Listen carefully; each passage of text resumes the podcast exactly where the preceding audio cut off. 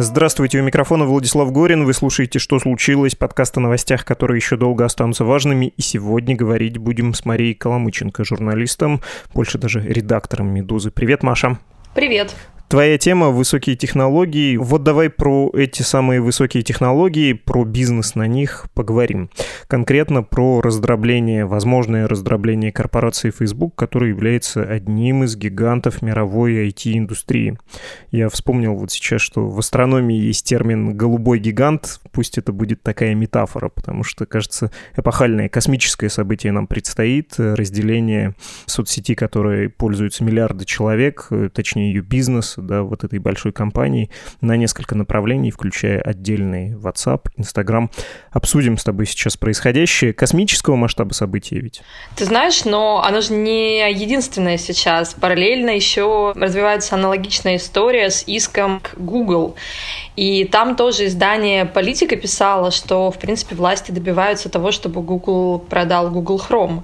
Поэтому это такое двунаправленное действие, а учитывая то, что все началось со слушаний в Конгрессе, где принимали участие не эти две компании, не только Facebook и Google, но еще и Amazon и Apple, чувствуется, что американские власти на самом деле серьезно настроены, и к Амазону у них претензий-то не меньше, просто до иска пока дело не дошло, и, в общем, неизвестно, дойдет ли. Я сейчас тебя, Маш, прерву, потому что нам надо уйти на рекламу, послушать ее, потом вернуться, но да, я на это и рассчитывал, и разговор предстоит очень интересный, потому что там есть подоплека, и не только в Фейсбуке дело. Ты, кстати, Маша, как можешь узнать э, по голосу Леонид Парфенова, Чулпан Хаматову и Юлию Аук? Вообще тебе эти имена что-то говорят? Ну, я думаю, что Парфенова и Чулпан Хаматова, да, Юлию Аук, ну, как бы я знаю, кто это, но не уверена, что узнаю ее по голосу. Вот сейчас послушаем рекламу и запомним в том числе голос Юлии, потом вернемся. У этих историй продолжение случается всегда. Трагедия Нордоста, родившаяся не на пустом месте, не конец. Теперь мы будем жить в вечном страхе, провожая из дома детей и стариков. События, которые произошли полгода, год или 15 лет назад с их героями и антигероями, на самом деле продолжают влиять на нашу жизнь сегодня.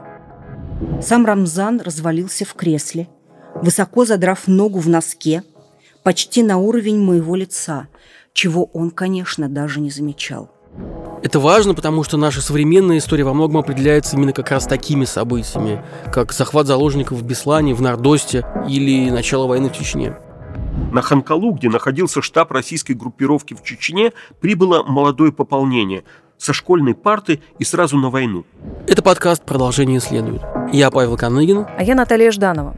Через захватывающее дыхание текста и расследование новой газеты, озвученные актерами, писателями, журналистами и музыкантами, мы будем обращаться в недавнее прошлое, чтобы понять, что нас ждет впереди. Подписывайтесь на наш канал в удобных для вас приложениях или слушайте на сайте новой газеты. Продолжение следует. Возвращаемся к Фейсбуку. Мария Коломыченко все еще здесь. Ты ведь здесь? Здесь, здесь. Куда ж я тебя, Влад? Хорошо, давай начнем с титульного вопроса нашего подкаста. Что случилось? Я могу сухую справку сделать, а с тебя трактовка. Итак, корпорация Facebook, к ней есть два судебных иска о систематическом нарушении антимонопольного законодательства. Первый иск подала Федеральная торговая комиссия США, это антимонопольное ведомство этой страны. Второй иск подали генеральные прокуроры 46 штатов, а также округов Колумбии и Гуам. Перед подачей исков был большое расследование расследование. Маш, как это понимать? В чем там претензии вот письменные, конкретные? Ну, буквально компанию обвиняют в том, что она в свое время купила Инстаграм и WhatsApp с целью устранить конкурентов. И, в принципе, это такая единственная глобальная претензия. Сейчас американские власти хотят добиться того, чтобы Facebook продал Инстаграм и WhatsApp, чтобы они обратно стали отдельными компаниями. А все вот это обвинение базируется, в принципе, на внутренней переписке, которая попала в руки американским властям. И в этой внутренней переписке Марк Цукерберг, ну, довольно откровенно пишет о том, что вот действительно ему лучше покупать, чем конкурировать, там есть такие фразы, что если Инстаграм купит кто-то из крупных конкурентов вроде Google или Apple, то этот сервис сможет оставить Facebook далеко позади. То есть там вот такие опасения высказываются. Он там также пишет о том, что, возможно, нужно подумать о том, чтобы заплатить много денег за Инстаграм. И финально там еще есть некие такие спорные фразы, которые американские власти трактуют как угрозы. То есть в переписке с владельцами Инстаграм и еще Snapchat, Snapchat не был продан, но переговоры с ним велись, Марк Цукерберг, в общем, по сути, грозил им, что если они не продадут свои сервисы, то тогда Facebook сделает конкурирующие сервисы и все равно оставит их далеко позади. И это трактовалось американскими властями, ну, как некие такие угрозы, не очень конкурентное поведение. Ну, в общем, невинные по нашим меркам вещи, хотя очень важные и принципиальные для американской правоохранительной и вообще государственной машины. Мы про это сейчас поговорим. А вот, собственно, давай объясни про ограничение конкуренции. Почему это так важно и как это к IT-отрасли обычно относится, как это применяется по отношению к IT-корпорациям? Где вообще та грань, когда начинается нарушение закона? Потому что можно вспомнить вообще классический пример с Microsoft в конце 90-х, да, это было даже не в 2000-х. Там тоже были иски от двух десятков штатов, разделение компаний, и можно, опять же, когда ты будешь вот этот экскурс э, делать, вспомнить летнее общение Цукерберга и других корпораций с Конгрессом, где это все, в общем, обсуждалось, и была такая первая ласточка этого большого процесса. Ну смотри, а антимонопольное законодательство, понятно, что оно в всех странах там так или иначе разное, Американские власти выступают очень сильно против того, когда компания, являющаяся монополистом в какой-то сфере, использует вот это свое монопольное положение, пусть даже оно образовалось, ну, знаешь, вполне эволюционным путем, то есть просто действительно компания смогла там длительное время работая на этом рынке, действительно практически полностью захватить его. Ну, условно, как у Google получилось с Android. Понятное дело, что операционная система Android, она там сейчас сильно доминирует среди мобильных операционных систем. iOS, у них все-таки доля рынка в процентном соотношении значительно ниже. Вот. И это получилось вполне себе, ну, вроде как честным путем, во всяком случае, обратное не доказано. Но при этом, когда компания начинает использовать вот это свое монопольное положение, чтобы продвигать другие продукты, вот это уже очень сильно не нравится регуляторам. Например, тот же Google вот с Android, их ровно в этом и обвиняли, в том, что они используют Android, чтобы продвигать другие свои продукты, что они там не дают, например, у них с Яндексом была же какая тяжба, если привести ее в пример, что Яндекс жаловался, так как у Google монопольное положение, они просто не дают производителям смартфонов, которые используют операционную систему Android, предустанавливать поиск Яндекса, либо какие-то другие приложения Яндекса, потому что у Google есть на этот счет очень четкое требование, чтобы конкурирующие с ним продукты, то есть э, конкурирующие с поиском Google продукты, там не фигурировали. Ну, в общем, это такая большая история. Microsoft обвиняли, в принципе, ровно в этом же. То дело, которое ты упомянул, в конце 90-х оно, если не ошибаюсь, разворачивалось. Собственно, у Microsoft была доминирующая доля на рынке операционных систем вот на Intel-процессорах. Собственно, Windows тогда вот царила абсолютно везде. И используя это, они пытались продвигать свой браузер Internet Explorer. Собственно, они его везде предустанавливали и таким образом давили конкурирующую разработку Netscape. Ровно такая же история была. И, по сути, вот то, что сейчас предъявляют, это ровно то же самое. Я на самом деле могу вспомнить даже еще одно подобное разбирательство, и это, наверное, единственный пример, когда оно действительно закончилось с разделением технологической компании, потому что с Microsoft, опять же, а, давай договорим тогда до конца, эта вся история, она же не закончилась разделением Microsoft. В итоге там несколько лет шли суды. Сначала Microsoft действительно признали там, доминирующей на рынке и потребовали ее разделить, потом апелляцию компания выиграла, и в итоге они там заключили мировое соглашение с властями, вот, там были какие-то требования к Microsoft в рамках этого соглашения, но ничего, никакие подразделения компания не продавала.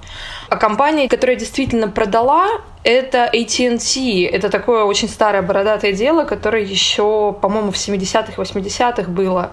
AT&T — это такая крупная телекоммуникационная американская компания, и она даже сейчас очень крупная. Ну, то есть, действительно, среди телеком-операторов в Америке AT&T — это такой мастодонт. Тогда она была еще больше, и ее все-таки заставили разделить, причем, по-моему, аж на 8 или на 7 компаний. Ну, то есть, ее поделили разделили по регионам на региональные филиалы, плюс отдельно там выделили подразделение, которое будет заниматься там международной связью. Ну, в общем, ее прям очень сильно раздробили тогда. И это действительно произошло, но это был такой очень длительный процесс в 80-е. И насколько я помню, вот это прям единственный пример, когда технологическую компанию в США действительно раздробили. Причем по такой классической схеме, как Standard Oil в начале 20 века. Еще раз рискну повторить немножко тебя, но с небольшим акцентом. Вообще американское законодательство не против монополий. Если ты изобрел какую-нибудь классную штуку, например, операционную систему Windows, ради бога, можешь быть монополистом, можешь продавать ее по любой цене, можешь э, господствовать на рынке. Но как только ты начинаешь мешать конкуренции, например, мешаешь создать другую операционную систему, которая может поколебать твою монополию, или новый, появившийся прежде не существовавший рынок, в развитие которого ты буквально вложил свой вклад э, гигантский, рынок браузеров, как только ты его пытаешься ограничить, тебя накажут. Ну или вот как ты сейчас говоришь про Google, да, и про Apple. К Apple же тоже есть претензии, что они создали эти свои магазины, берут комиссию, не допускают разработчиков, выставляют условия. И Павел Дуров, весь пафос его высказываний на эту тему именно про это. Все верно? Да, все верно. Давай вернемся к Фейсбуку. Можем мы с тобой поговорить еще про специфику взаимоотношений между Фейсбуком и Инстаграмом. Почему Фейсбук вообще воспринимал Инстаграм как опасность? В чем там была проблема? Разве не безусловное мировое лидерство за Фейсбуком? Ну, во-первых, нет за Фейсбуком не безусловное мировое лидерство, потому что, например, в Европе самая популярная социальная сеть это ВКонтакте просто за счет русскоязычных стран. Нас так много, там, в России, странах Восточной Европы, те, кто говорят на русском, и они больше предпочитают ВКонтакте по-прежнему. Это просто тебе как пример того, что все-таки Facebook не везде сохранил свое лидерство. Да, они были первыми. Но это аномалия. Кроме Китая и Восточной Европы, кажется, нет больше таких мест в мире. Ну, просто потому, что никто не сделал, да, такие супер популярные соцсети. Дело в том, что Инстаграм, ну, это же очень популярная соцсеть, да, она немного иная, но это все равно социальная сеть. И просто, естественно, они в свое время опасались оттока юзеров туда. То есть, мне кажется, здесь очень простое объяснение. Во-первых, ну, как бы это комплементарный им актив. То есть, они покупали его там в рамках расширения, роста и там поиска какой-то синергии с Инстаграмом. А во-вторых, ну, если бы он оказался в руках у конкурентов, как того опасался Марк Цукерберг, действительно, да, для них это могло стать проблемой, потому что вот у Apple нет своей соцсети, а так была бы. Они бы стали инвестировать много денег в Инстаграм, и вполне возможно, Facebook заметил бы ну, значительный отток пользователей потому что Инстаграм, ну, им же пользуется не только вот какая-то иная аудитория, которая не пользуется Фейсбуком. Есть такое, что, в принципе, у Инстаграма и у Фейсбука часть аудитории, она не пересекающаяся. Но есть и пересекающаяся аудитория. Ну, и вполне возможно, если бы развитие Инстаграм пошло по какому-то другому пути, если бы там ее купила какая-то другая корпорация, которая вкладывала бы в нее много денег, они вполне возможно могли бы вырастить просто из этой соцсети с фотографиями, используя такую огромную пользовательскую базу, ну, что-то другое, какого-то конкурента. Вот как, например, сейчас происходит с ТикТок. Все же сейчас пытаются создать свой ТикТок, и в том числе Инстаграм. Они же запустили вот этот сервис Reels, который, ну, пока не очень понятно, популярен он или нет, никакой статистики на этот счет пока нет, но тем не менее, то есть сам факт, что они запустили внутри себя некий сервис, некую фичу, с помощью которой они пытаются убить другую соцсеть, которая, в принципе, изначально совсем по другому принципу развивалась. То есть соцсетки, они все-таки могут между собой очень сильно конкурировать, даже несмотря на то, что кажется, что они очень разные. Я еще уточнил это потому, что, ну, чтобы встать на место Марка Цукерберга и, что ли, посочувствовать ему как-то, понять, точно ли дело в конкуренции, насколько обоснованы претензии могут быть. Потому что эти IT-компании, они же давно раздражают государство, точнее, государства. У них в руках главный ресурс нового века. Большие данные, они много знают о людях, они могут влиять на людей. Опять же, можно вспомнить неприятное общение Цукерберга в Конгрессе по поводу выборов. И та же самая история ТикТока, да, с принудительной продажей, точнее, попыткой принудительной продажи. Это точно вопрос только конкуренции, только экономический, или еще и политический. Мы, как государство, не хотим давать много полномочий гигантским, непонятным новым технологическим компаниям. Нет, конечно, здесь есть подоплека. Вот это ровно то, с чего мы с тобой начинали этот диалог. Если сейчас мы с тобой обсуждали какие-то конкретные претензии фактические, которые есть у властей, которые вот они излагают в этих своих исках, то подоплека, которая не изложена в них, но которая довольно очевидна, она существует. То есть существование вот такой большой силы, как Facebook, как Google, которая, ну, действительно обладает огромной властью и при этом очень слабо контролируема американскими властями, действительно их раздражает. Есть конкретные примеры, да, то есть Facebook никак не могут простить вот эту всю историю с Cambridge Analytica и то, как это повлияло якобы на американские выборы. Cambridge Analytics — это компания, которая собирала данные. Да, все верно. Это компания, которая собирала, в принципе, она просто парсила Facebook Facebook и вытягивала оттуда открытые данные, но она анализировала их хорошо и позволяла показывать релевантную рекламу пользователям, релевантную политическую рекламу.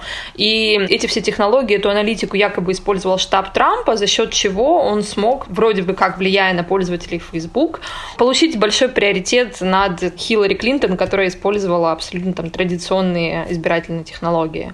Эту всю историю Facebook до сих пор не могут забыть, и ее поднимают абсолютно на каждой беседе Марка Цукерберга с Конгрессом, он уже неоднократно туда ходил, и очень чувствуется, что вот американские сенаторы, они из-за этого расстраиваются, скажем мягко. У Гугла есть другая история, которую ему тоже никак не могут забыть. Это история, которая выплыла пару лет назад, про то, что у Google был секретный проект Dragonfly по созданию отцензурированной версии своего поисковика для китайского рынка.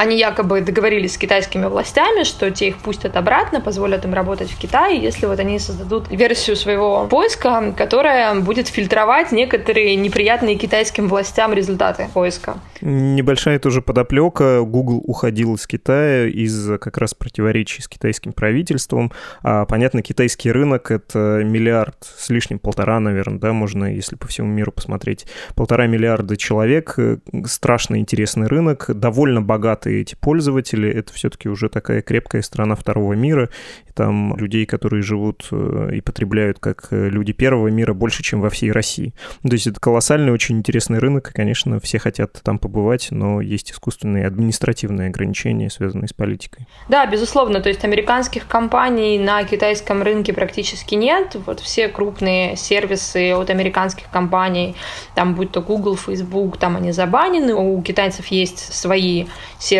аналогичные, разработанные внутри страны, и, в общем-то, они прекрасно с этим всем живут. Но понятное дело, что крупным корпорациям, видя, что такой огромный рынок не охвачен, но им хочется работать с Китаем. И вот у Google была такая попытка, после того, как они узнали, там начались и проблемы с местными властями, с американскими, то есть Сундара Пичай тоже вызывали в Конгресс оправдываться на этот счет. Более того, там начались проблемы, сотрудники Google начали бастовать, потому что они не хотели там своими разработками поддерживать цензуру в Китае.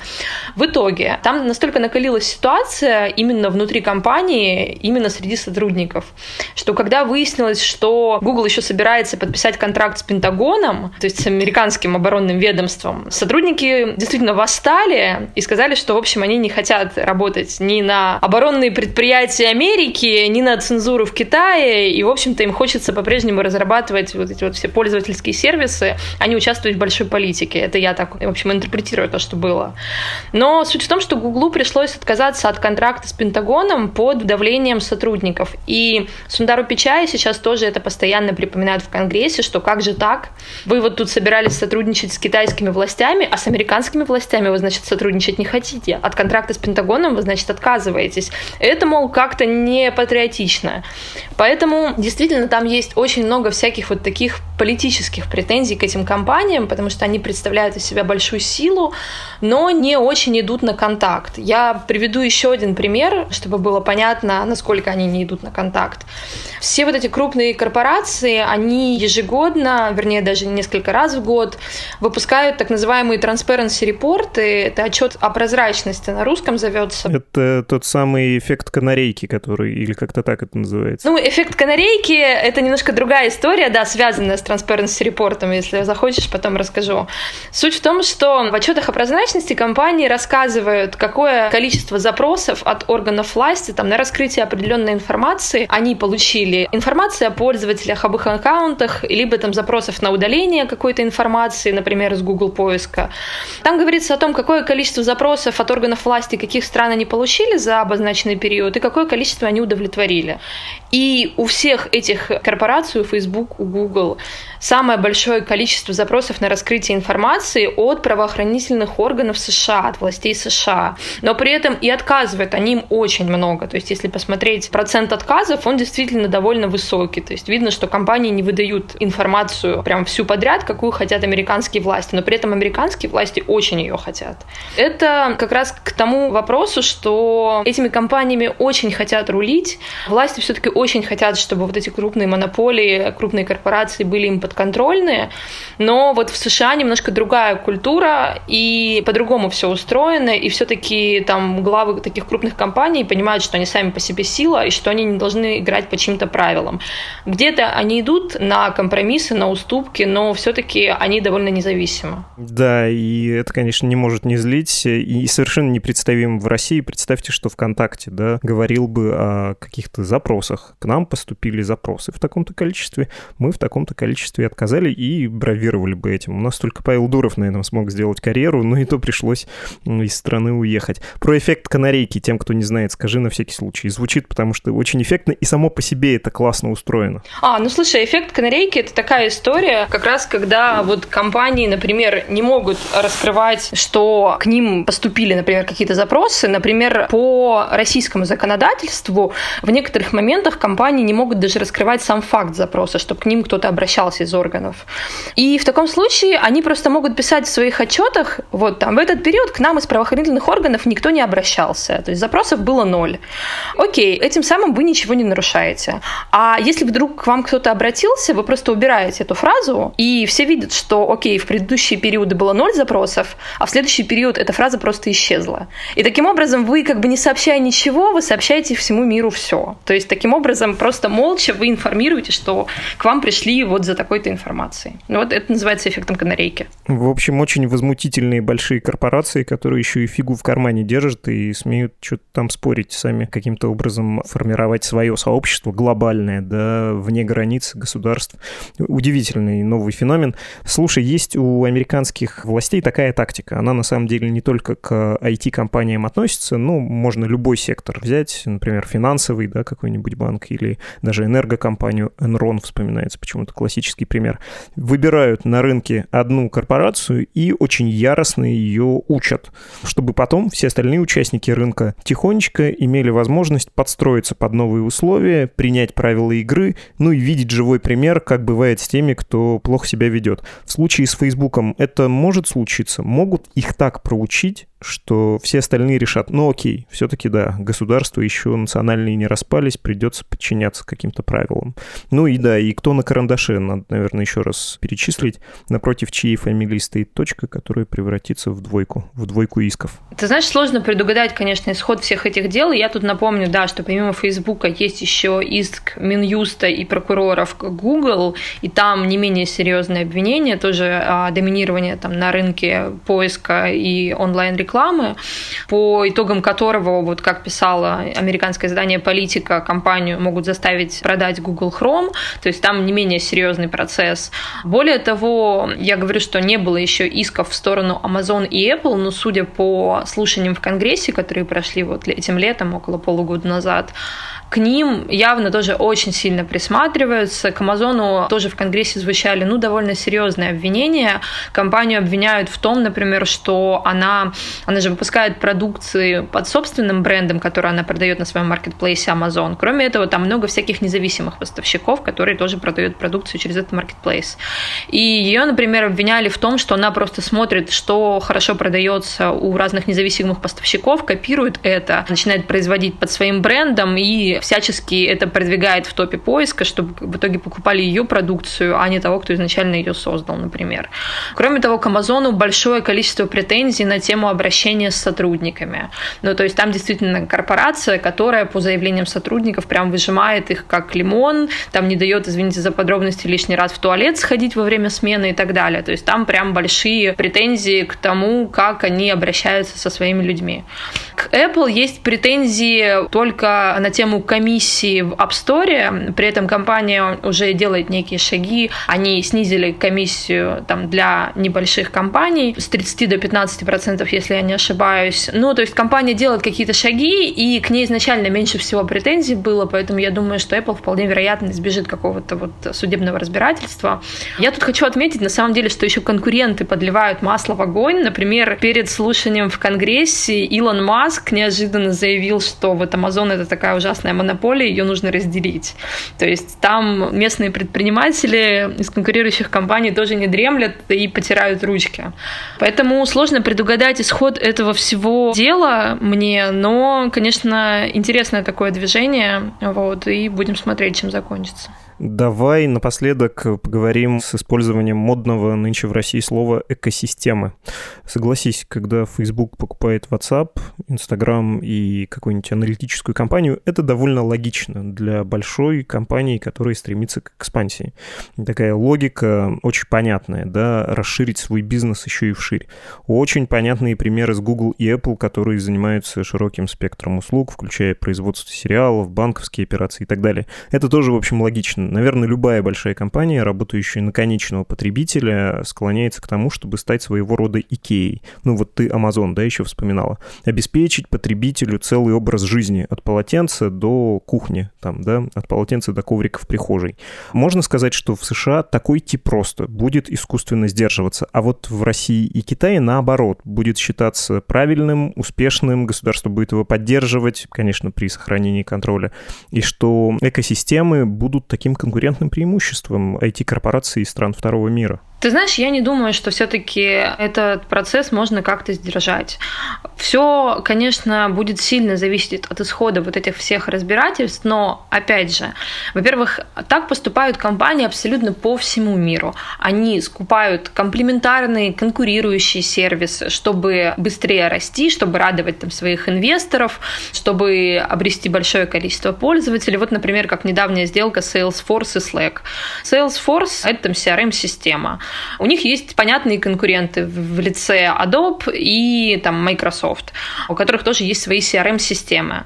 Но при этом и у Adobe, и Microsoft у них также есть рабочие мессенджеры, например, у там, Microsoft есть Teams, а у Salesforce такой системы не было. Они взяли и купили Slack. Таким образом, они покупают, собственно, сам мессенджер, они имплементируют его в свою CRM-систему и таким образом как бы закрывают эту дыру. Плюс получают всех пользователей Slack. Это такой, ну, как бы моментальный рост.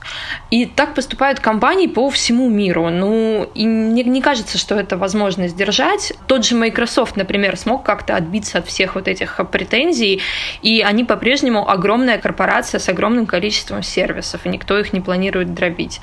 Не знаю, мне кажется, что этот вопрос нужно решать как-то иначе, заставлять кого-то продавать, знаешь, свою собственность, которую они честно купили. Ну, то есть за Инстаграм были честно заплачены деньги.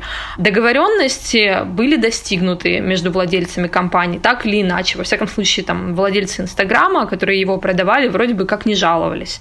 Во всяком случае, публично не выступали и не говорили, что да, Марк Цукерберг их принуждал. Более того, эта сделка, она же как раз вот этой Федеральной торговой комиссии была одобрена, ну то есть ее проверяли.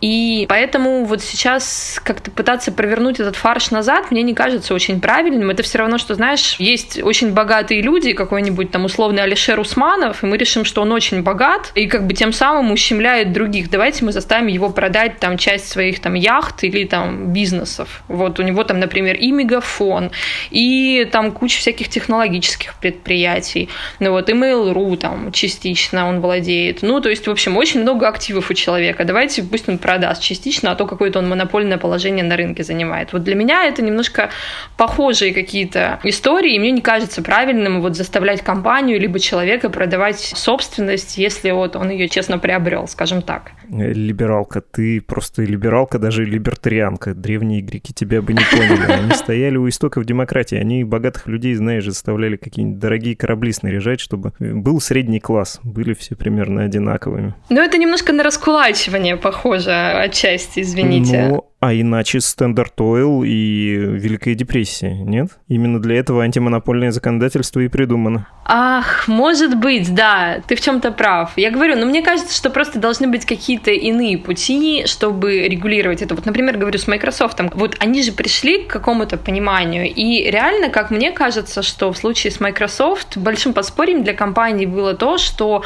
они стали, во-первых, больше и теснее взаимодействовать с американскими властями, а во во-вторых, они как бы перестали, в общем, лезть в такие очевидные ниши, где они прямо вот очень хороши, и стали развивать какие-то вот другие направления. Например, они там пошли в облачные сервисы. И вот все, что они сейчас делают, они везде, в принципе, конкурируют с кем-то. То есть они не являются монополистами. Мне кажется, что как раз вот суть этой истории в том, что у этих компаний, у этих сервисов, по сути, нет конкурентов. Вот, например, у Microsoft у них там есть облачный сервис, сервис свой, там вот этот Microsoft Azure, он действительно на рынке дико популярен, но при этом у него есть понятные конкуренты, например, у того же Amazon есть там Amazon Web сервисов, и это тоже классный облачный сервис, который очень много компаний используют по всему миру. Вот, то есть у них есть как минимум еще один крупный конкурент. И вот с этими компаниями все было бы, мне кажется, несколько иначе, если бы они были не одни на рынке, если у них был бы еще один крупный конкурент. Была бы понятная конкуренция. Ну, как-то так. Понятно. Спасибо тебе большое. Перспектива ясна. Во всяком случае, если опираться на прецеденты. Мы говорили с Марией Коломыченко, редактором, журналистом «Медузы». Спасибо, Маша. Пока, Влад, спасибо.